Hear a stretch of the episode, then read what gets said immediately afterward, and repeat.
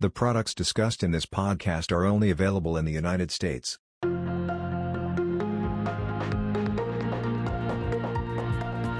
Hello, everyone. This is Kevin McCullough from the Portfolio Analysis and Consulting team at Natixis Investment Manager Solutions.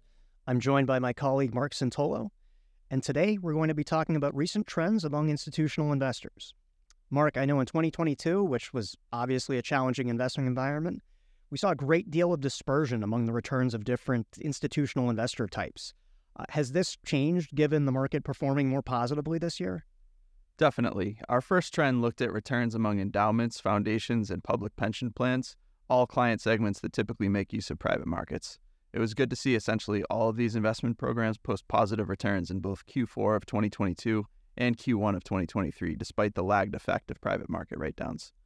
We also saw a pretty tight dispersion of returns with only a few percentage points separating top and bottom quartile returners in Q1.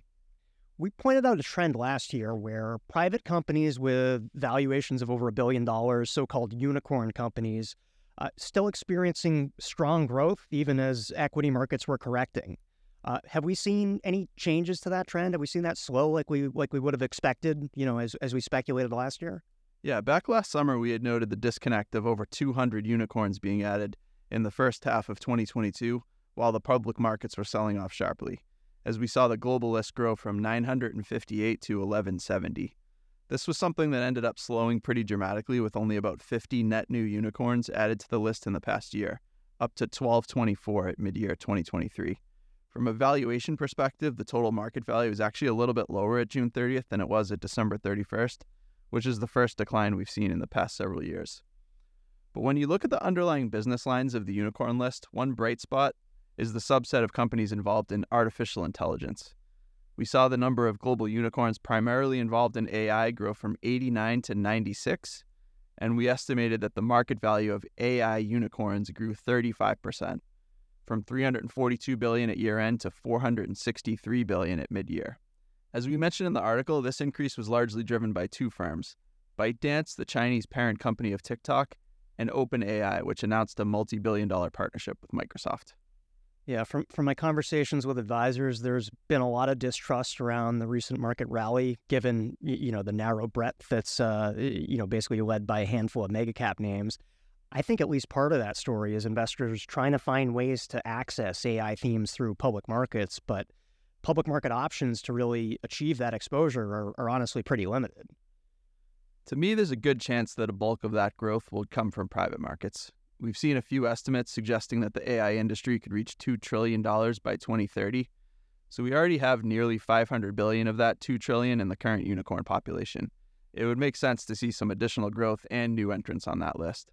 Having said that, this data might be tougher to track in the future as AI becomes something a lot of different companies are involved in at various levels given how challenging 2022 was for you know traditional assets, traditional equities, traditional fixed income, we saw quite a bit of flows come into the alternative investment space. Alternatives are always a segment of the market where you know we see a good deal of dispersion between different strategies and different managers in any given period. Uh, are there any notable results from the recent performance experience there? I'd say alts generally did okay during the first half of the year. They didn't make you a ton of money, but they didn't typically lose you any money. One category that had a pretty hot start to the year was option trading. This was the best returning of the seven main Morningstar alts categories by far, up 11.2% in the first half of the year. That was better than all fixed income categories and competitive with some equity categories as well. Looking at implied volatility as reflected by VIX, we were pretty elevated versus history for much of the first half of the year, which led to higher than average premiums from option selling. And if you invested in a blend of the CBOE, BXM, and put indices, that represents S&P 500 call writing and put writing respectively, you'd have actually outpaced a 60-40 type allocation, particularly during the first 5 months of the year. We started to see VIX grind lower in Q2, so you're starting to see premium income fall to more normal levels. What about private markets? Yeah, so institutional commitments to private equity have been pretty robust over the past several years. On top of that, IPO volume has only recently shown signs of life. So essentially, there's a lot of capital that's been deployed but not yet distributed back. Put simply, there's been a big mismatch between money in and money out.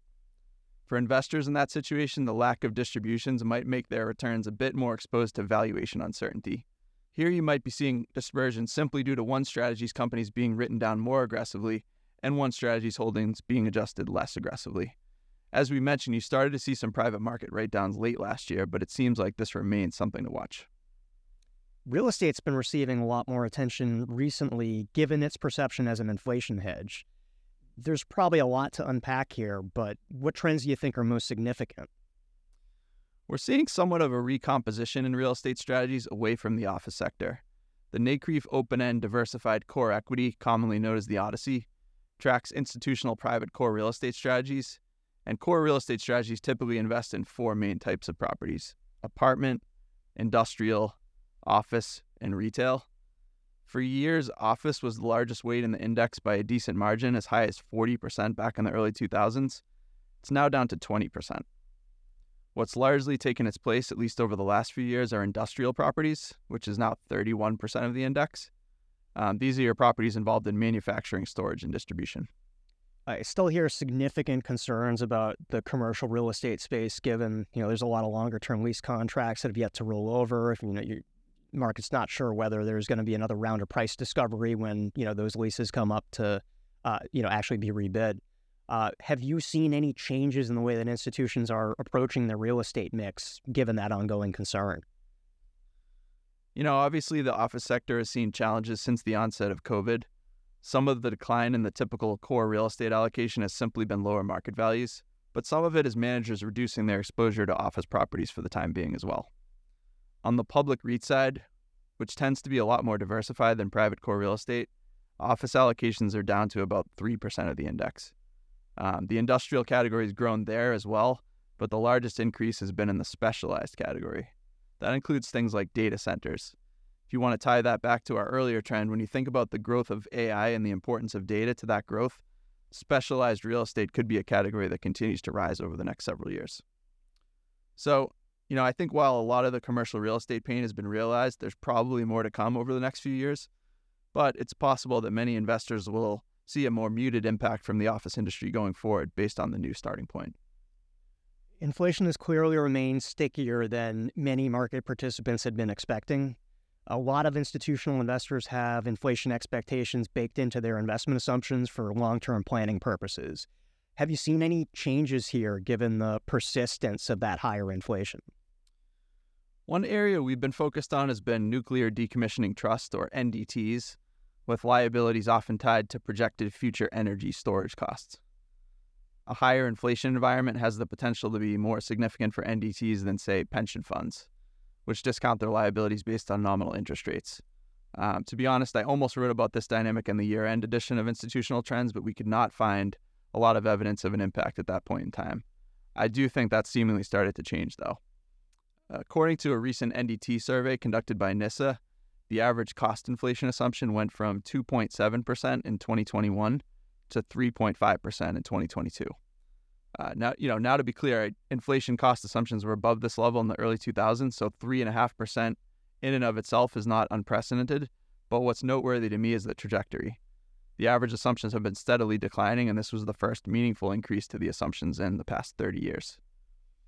Another observation I found interesting we've also seen a few nuclear power plants announce extensions to planned decommissioning dates. Oyster Creek in New Jersey and Pilgrim in Massachusetts both announced four year extensions to their planned decommissioning citing poor investment performance and higher than expected inflation in 2022. Higher inflation essentially caused the assets to fall and the liabilities to rise at the same time, so the decommissioning costs would have risen.